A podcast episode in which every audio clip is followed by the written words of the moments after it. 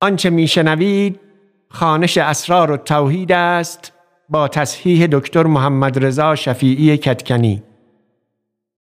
کتابخانه موقوفه فرهنگی ادب تابستان سال 1401 خورشیدی.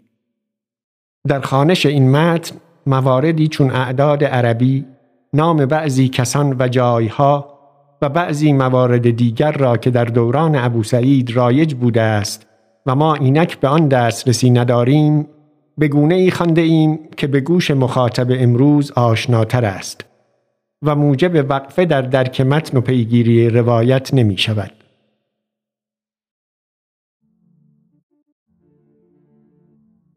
اسرار التوحید باب دوم فصل اول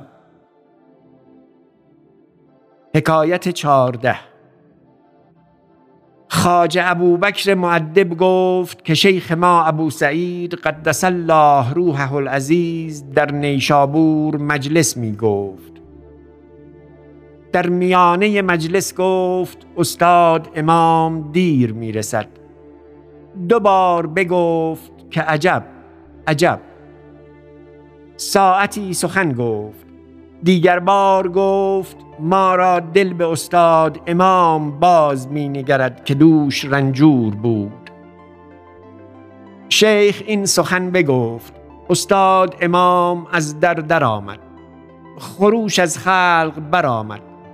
شیخ روی به استاد کرد و گفت یا استاد ما دوش از تو قافل نبوده ایم. عیادت تو به حکایتی بخواهم گفت. روزی دهقانی نشسته بود. برزگر او را خیار نوباوه آورد.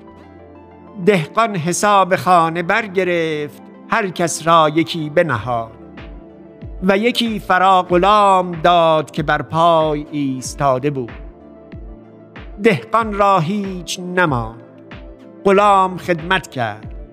بستاند و می‌خورد. خاجه را نیز آرزو آمد.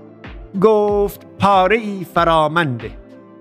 غلام خدمت کرد و پاره ای فرا خاجه داد. دهقان چون به دهان برد تلخ بود. گفت ای غلام خیاری بدین تلخی و تو بدین خوشی می‌خوری. گفت از دست خداوندی که چندین سال شیرینی خورده باشم به یک تلخی چه عذرارم کرد کنم؟ ای استاد. از دوست به هر چیز چرا بایدت آزرد؟ که این عشق چنین باشد گه شادی و گه درد. گر خار کند مهتر خاری نکند عیب. گر باز نوازد شود آن داغ جفا سرد. صد نیک به یک بد نتوان کرد فراموش. گر خار برندیشی خرما نتوان خورد. او خشم همی گیرد تو عذر همی خواه. هر روز به نو یار دگر می نتوان کرد. استاد چون این سخن بشنید نعره ای بزد و به پهلو می گشت و فریاد می کرد تا از هوش بشد.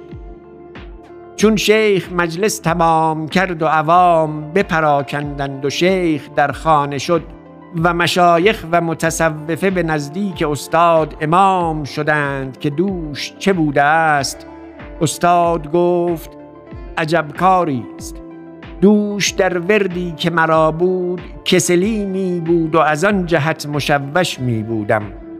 گفتم به مسجد آدینه روم و در آن حوز غسل کنم و به سر خاک مشایخ روم و ورد بگذارم. چون به مسجد جامع شدم و به حوز فرو شدم و سجاده بر تاق نهادم و جامعه ها در آن میان کردم و در میان آب شدم یکی فرو آمد و فرا شد و جامه و کفشم برگرفت و برفت. رنجی و اندوهی از آن سبب به من درآمد از آب برآمدم برهنه. با خانقاه شدم و جامعی دیگر در پوشیدم و گفتم همان قصد تمام باید کرد. بر اندیشه زیارت بیرون شدم. چون به در مسجد جامع رسیدم پایم در سنگ آمد به روی در افتادم.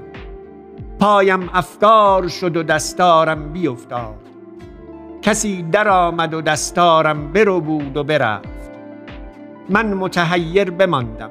سر سوی آسمان کردم و گفتم ای بار خدا اگر تو را بلقاسم را نمی باید او طاقت زخم و سیلی تو ندارد که بلقاسم را این ورد و زیارت برای تو بود چون تو را نمی باید در باقی کرد.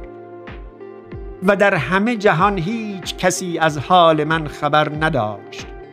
اکنون امروز شیخ می‌گوید ما دوش با تو بوده ایم.